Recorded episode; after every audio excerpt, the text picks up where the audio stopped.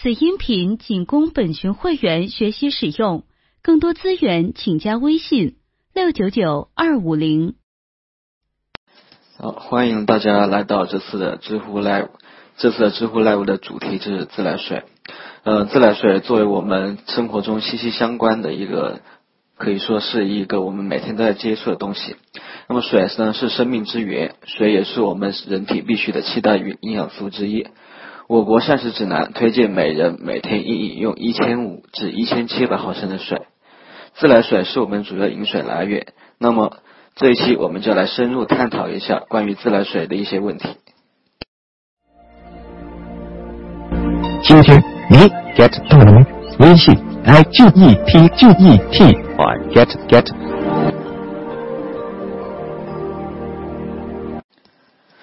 正如之前我们提到的。呃，这次的主题主要包括以下五点，待会儿在图片中给大家先放出来。首先，我们探讨一下第一个话题：我们的自来水到底是怎么来的？在本二十世纪初，现行的常规水处理工艺初步形成。常规水处理工艺指的是混合、反应、沉淀、过滤、消毒这样五个步骤。现在大家应该可以在图片中看到常规的水处理工艺流程。在常规水处理工艺流程中，我们的第一步便是混合。在第一步混合中，我们将向水中投加混凝剂，让水与混凝剂进行充分的混合。呃，有在农村或者没有水厂。的地区生活过的挚友应该使用过一些混凝剂，比如说明矾。明矾是一种非常常见的一种混凝剂，但是现在明矾用的较少，因为它的混凝效果并不算很好。嗯，很多水厂用的是聚合氯化铝作为混凝剂。事实上，在一些浊原水很浑浊的地区，会在混合之前再设置一个沉沙池，让水中的泥沙自然沉降以后，再进入混合步骤。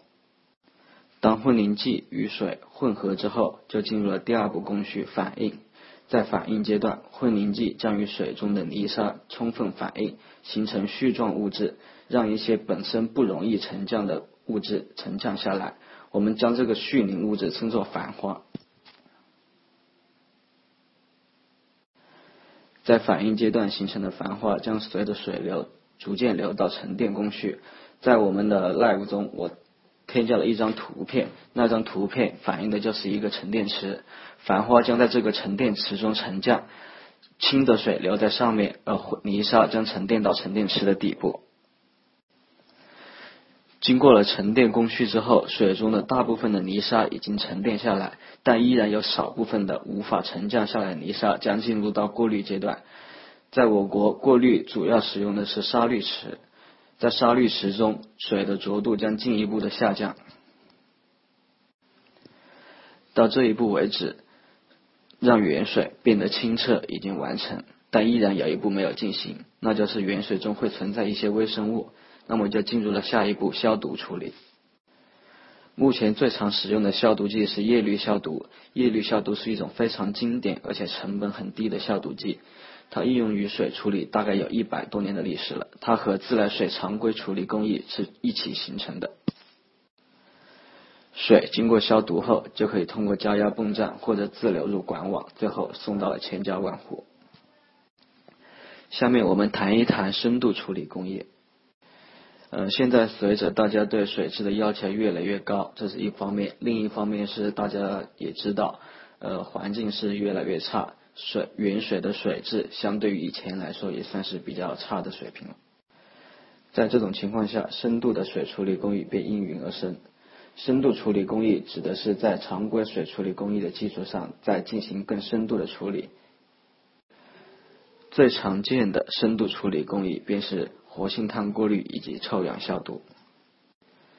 嗯，之前有挚友在提问的时候就便提到，为什么有些欧美国家的自来水可以直接饮用？这便是因为他们的自来水经过了深度处理工艺。图中便是一个水厂深度处理工艺的流程，大家可以看一下。这里提一句，图中所给的常规水处理工艺流程以及深度处理工艺流程，每个水厂的情况都不会完全相同，这只是一个最基本的处理工艺。每个水厂会结合本地的原水以及水厂的运行维护来进行适当的调整。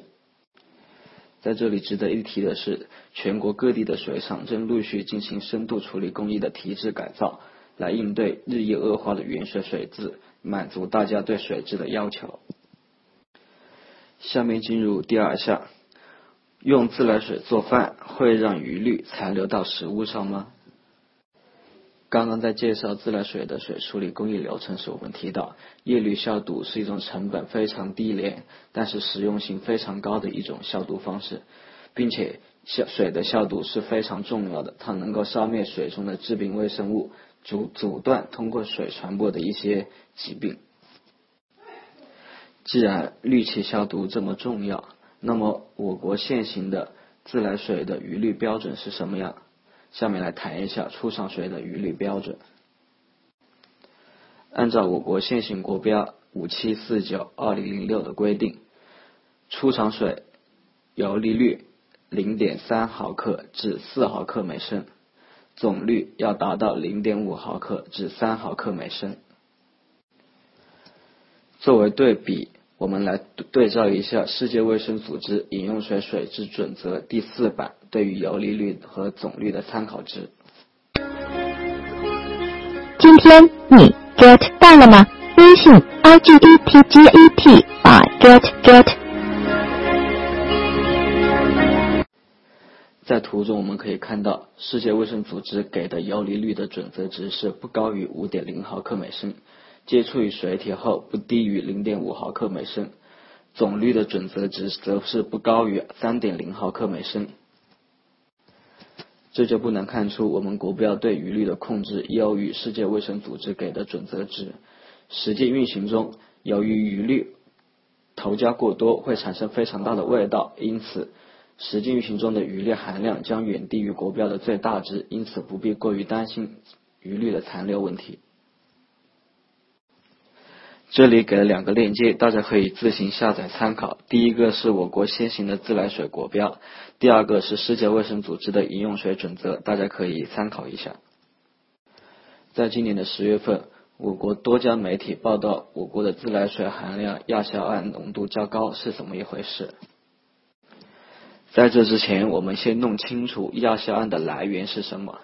水中的亚硝胺，一方面是来源于原水中本来就有的一部分。另一方面，在消毒过程中，也会由于氯或者细菌的作用，产生亚硝胺这种消毒的副产物。但是关于这条新闻，大家可以仔细看一下文章，在这条新闻中，同时给出了检测的浓度，比如说样本的平均浓度是一十一纳克每升，而所选的样本按地区来分，最大浓度是二十八纳克每升。然后大家可以查一下世界卫生组织刚刚我提的那个饮用水水质准则第四版中所给定的自来水中亚硝胺的准则值是一百纳克每升。这样大家可以看到，即使我们按样本地区最大浓度二十八纳克每升计算，也依然没有超出世界卫生组织的准则值一百纳克每升。嗯，其实在这里我也弄不清楚为什么国。国内这么多媒体争相报道自来水中亚硝胺浓度的问题，事实上他们在文章中也提到了，呃，我国自来水的亚硝胺浓度事实上比其他的一些西方国西方发达国家的样本的平均浓度要低，但是他们只会报道前面一部分，而不会让你知道后面一部分。可能是国内的媒体比较喜欢追求这种劲爆的新闻源吧，并且国有企业一般都是属于那种被黑的。嗯，下面我们来谈一谈高价水的问题。这里的高价水指的是与平常我们所能够买到的，比如说某宝、某富山泉这种两块钱一瓶的水相对的高价的水。高价水的一个很好例子就是这一段时间非常火的某云，或者是前一段时间非常火的某大冰泉之类的。这一类高价水，我们是否有必要去长期饮用，或者说出门在外就只买高价水，而低价水不去购买。另一方面，除了高价水，这里还可以顺便提一下一些保健水，比如说，呃，之前有挚友在问题中提到的，比如说保健水的磁化水，或者矿化滤芯吧，如果我没记错的话，应该是矿化滤芯所过滤出来的水，一起来谈一谈。首先，我们应该弄清楚我们喝水为的是什么。从最终目的上来说，我们喝水事实上为的是补充人体中所需要的水。因为水是人体最基本的营养素之一，我们七大营养素，水是其中一个。除此以外，水并没有其他特殊功效。然而，在一些高价水中会提到，水含有某某矿物质或者某某元素，能够对健康产生某些正面的影响。事实上，如果可以对照一下其中的浓度，我们可以发现，如果我们能够做到合理膳食，水中的这这一点有益的物质是不足以对健康产生任何的正面影响。大家可以想一下，我们一天也就喝一升多的水，而水中的矿物质含量的浓度是非常低的。那么我们要喝多少水才能够达到身体所需的，才能够达到我们所需要补充的矿物质的含量呢？那么我们是不是应该完全的拒绝高价水呢？我觉得应该不是。因为高价水，它除了价格高以外，实际上水中的一些离子浓度可以影响口感。比如说纯水，以与一些添加了钾离子或者钠离子或者其他离子的水相比的话，纯水的口感是比较涩的，至少我个人是这么觉得。而有一些高价水，它本身的水瓶的瓶体的设计是非常不错的，我觉得可以为这个设计买单。为设计买单，我觉得并不算是交智商税。因此，我认为高价水可以购买，但是没必要经常饮用，也不必期望有特殊的功效。那么，这里再顺便谈一谈保健水，比如说磁化水、矿化水、小分子团水这一类水。这一类水就纯粹的属于收智商税，因为它并没有达到所宣称的那些保健的效用，仅仅起到了一个补充水的作用。那为什么我不去买两块钱一瓶的某宝呢？对吧？呃，下面在我临时加一点关于直饮水的话题，因为之前看到许多的挚友在提问中也提到了关于直饮水，说我国的自来水是不能够直接饮用的。欧盟的自来水是可以出来直接饮用的，那么这里就谈一谈为什么我国的自来水是不能够直接饮用。首先，我们谈一谈影响水质的几个主主要因素，从这几个因素入手，我们来分析一下为什么不建议，或者说我国的自来水是不能直接饮用。在图中我们可以看到，影响水源水影响用户水质的因素主要包括原水的水质、水厂的水处理工艺。水厂的运行及管理、管网的管理以及小区的蓄水池或者二次供水的管理。呃，原水水质这一点我就不说了，因为这一点各地的原水水质不一样，有些地方的原水污染特别严重，已经达到了四类或者五类甚至劣五类的水平，而有的地方可以达到一类或者二类的水平。接下来谈第二个，水厂的水处理工艺。在我国，水厂的水处理工艺依然主要还是常规水处理工艺，只是在最近几年，深度处理工艺才逐步的开始普及。因此，要等到我们的直饮水能够送入千家万户，就必须等到深度水处理工艺在我国主要城市普及以后才能够做到。这是第一个因素。然后是第二个因素，水厂的运行及管理，不同的水厂运行和管理是不同的。大家可以在网上注意一下，通常出现自来水水质问题的，主要还是一些乡镇的水厂，而我国的一二线城市、一二三线城市的水厂很少出现水质问题。这主要牵扯到的就是水厂的运行及管理，因为在常规水处理工艺流程中，主要的处理工艺大家都差不多，而影响水质最主要的便是水厂的运行及管理。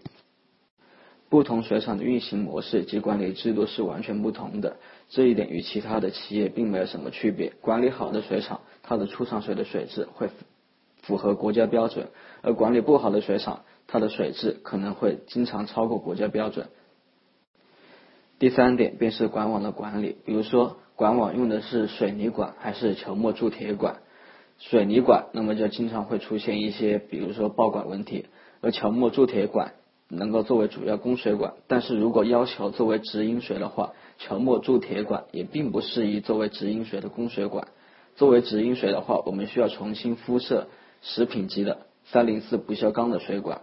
而这对于我国来说是成本非常大的。最后一点就是小区蓄水池的管理。小区蓄水池的管理也是非常重要的，因为大家经常可以在新闻中看到某些小区或者某些地方的蓄水池中发现了死老鼠，甚至呃有其他的一些很脏的东西，比如说垃圾袋之类的，这都是因为小区的蓄水池没有得到及时的维护造成的，这也会对大家的水质产生非常大的影响。在食品饮料企业中，如果需要用水的话，一般是不会直接饮用自来水。而是会在自来水后加装过滤装置，得到纯水之后再用于食品加工。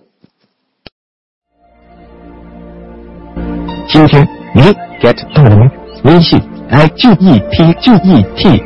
get get。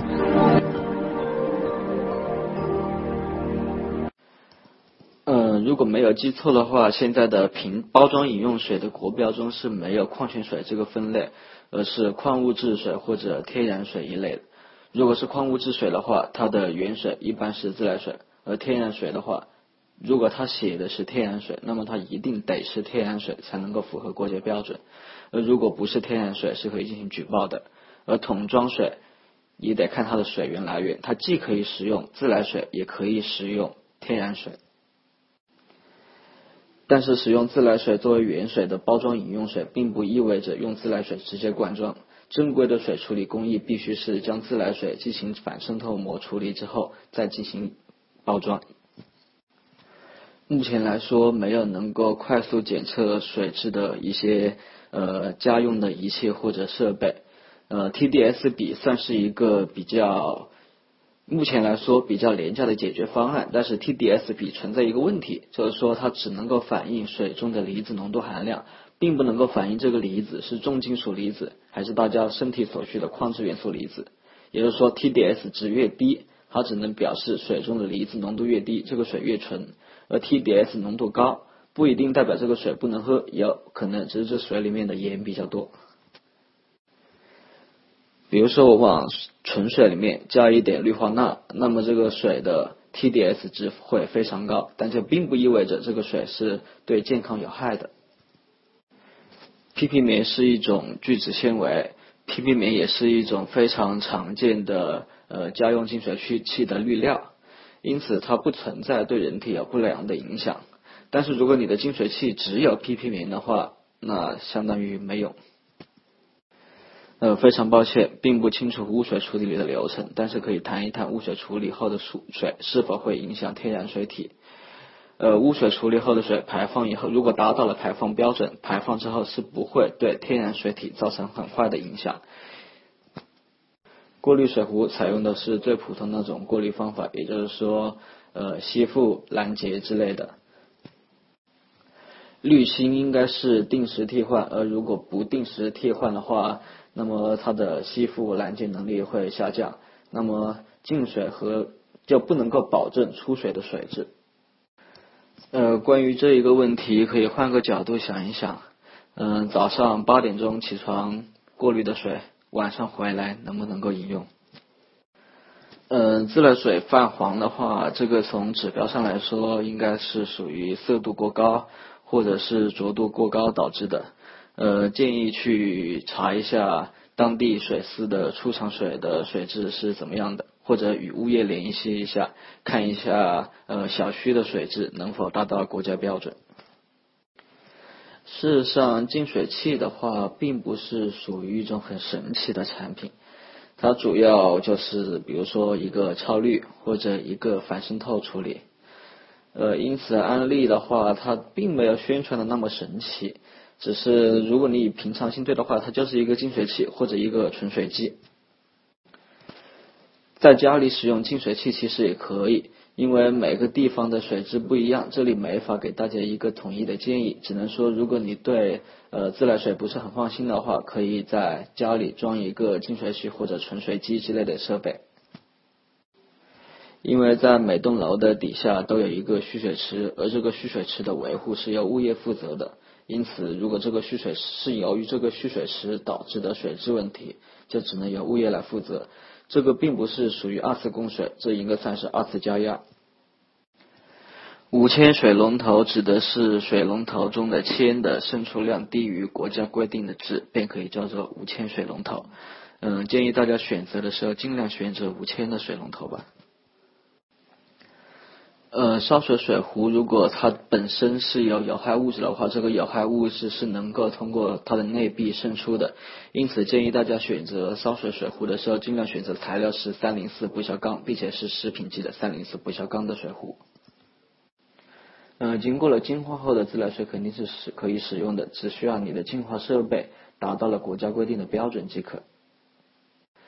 泡茶的话，如果自来水水质是合格的，当然可以用自来水。但是至于哪一种水泡出来的茶好喝，这一点我就没有研究了，因为我并不是一个茶的爱好者。嗯，这一题我没有弄明白，你指的是烧开的水长期饮用烧开的水，还是说呃反复煮开的水长期使用会不会有问题？但是关于这两个都可以说没问题。因为如果当地水质是合格的话，你直接烧开饮用是不会有问题的。至于水垢，水垢的主要成分是钙盐或者镁盐，因此水垢并不存在健康问题，但是水垢会影响水壶的加热。嗯，自来水这种东西是一种非常特殊的商品，因为各地的水质不同，因此你问广州的自来水能否直接饮用，这一点我是无法回答的。啊，反渗透膜的出水一般都是纯水。关于纯水是否对健康有不利的影响，嗯，现在我之前也查了一些相关的资料，并没有说有对健康有不良的影响。但是有一些文献指出，反渗透膜的出水可能会对健康有一定的影响，但是证据并不算是很强，而且相关的文献也不算很多。因此，就目前认为，纯水。对健康是没有不良影响的。事实上，关于这一个问题，可以算是一个大的问题。呃，其实不仅仅是自来水，消费者对于很多东西，比如说食品，都是存在很大的信任问题。这个信任问题需要大家一同来解决，也是这最近一段时间，可能是最近几年都是无法解决的一个社会性的难题。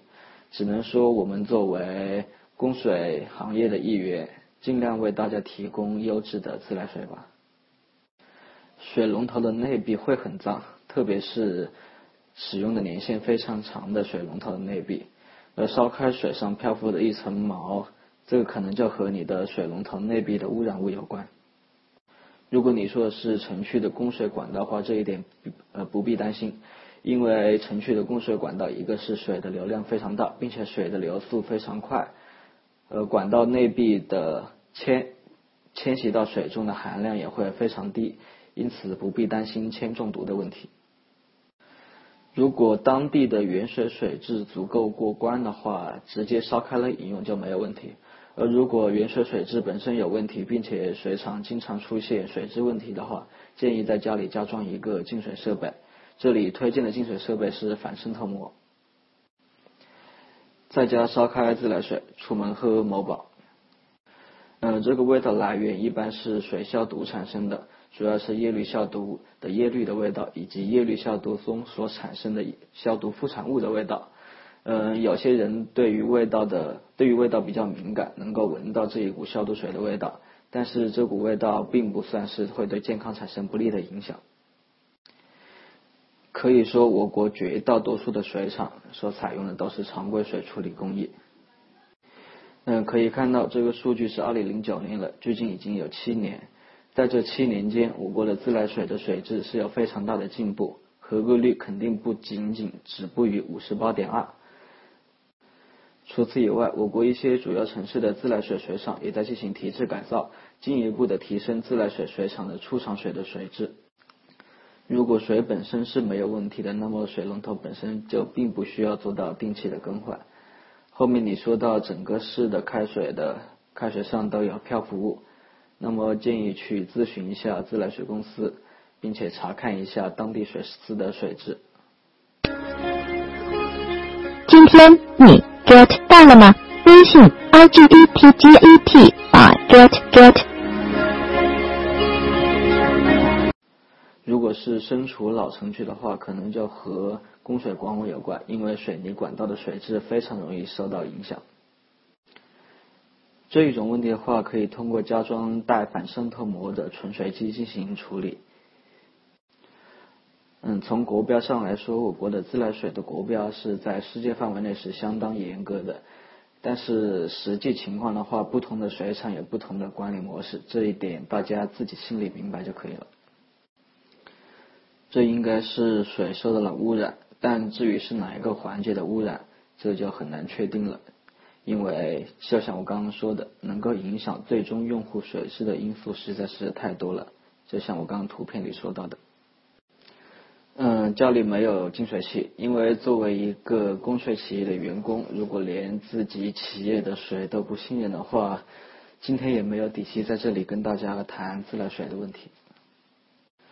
嗯，这个问题提得很具有代表性。呃，自来水的价格，像大家每次交水费的时候，大家所缴纳的并不全，并不全部都是自来水的水费，其中还会包含污水处理费、呃垃圾清运费、水资源费等项目。而真正的纯水价只是在你交纳水费的一部分，而其他的部分属于当地水司代收的。呃如果按照纯水价计算的话，很多地区的自来水的水价并不算特别高，大概两三块钱一吨的样子。呃，我个人认为，在国内的话，直饮水并不是一个发展方向，因为我国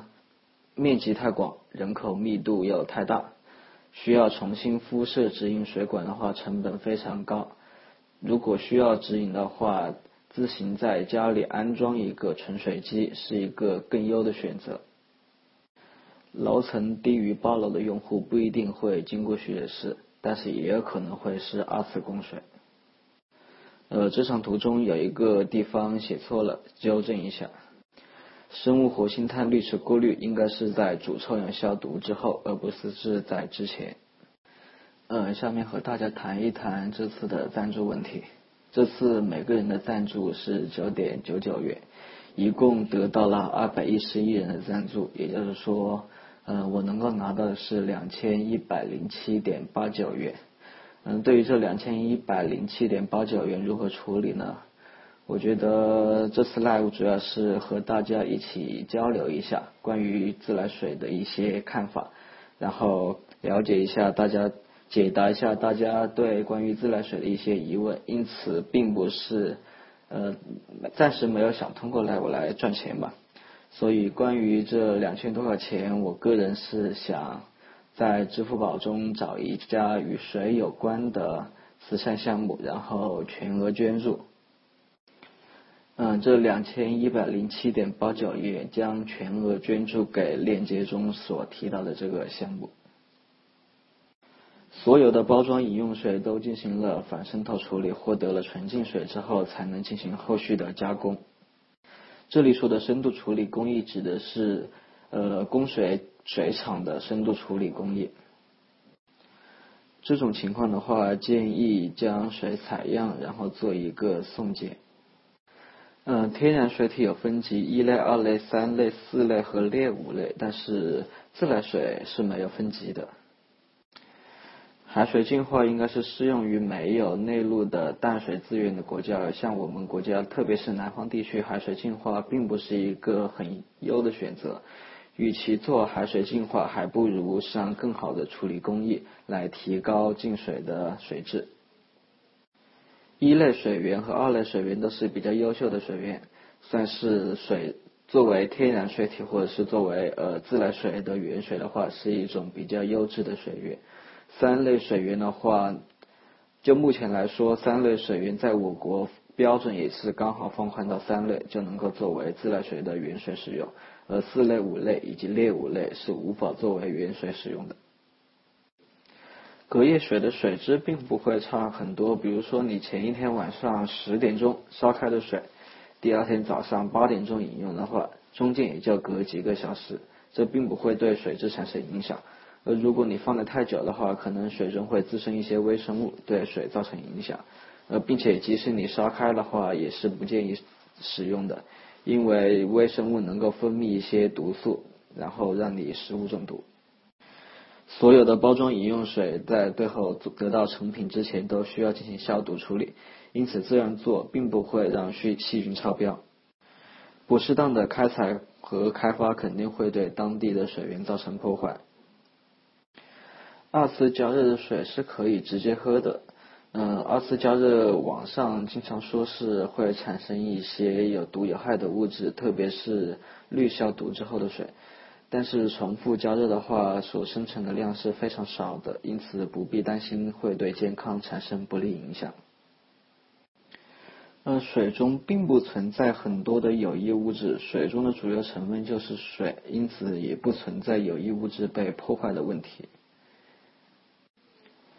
呃，有选择臭氧消毒，这是化学性的，也有选择紫外光的消毒。但是无论是什么消毒，在经过反渗透膜的选择透过性之后，出来的是纯度非常高的水水，因此不必担心残留问题。地下水的污染其实是非常难治理的，因为地下水的污染问题的话，一方面是工矿企业的偷排，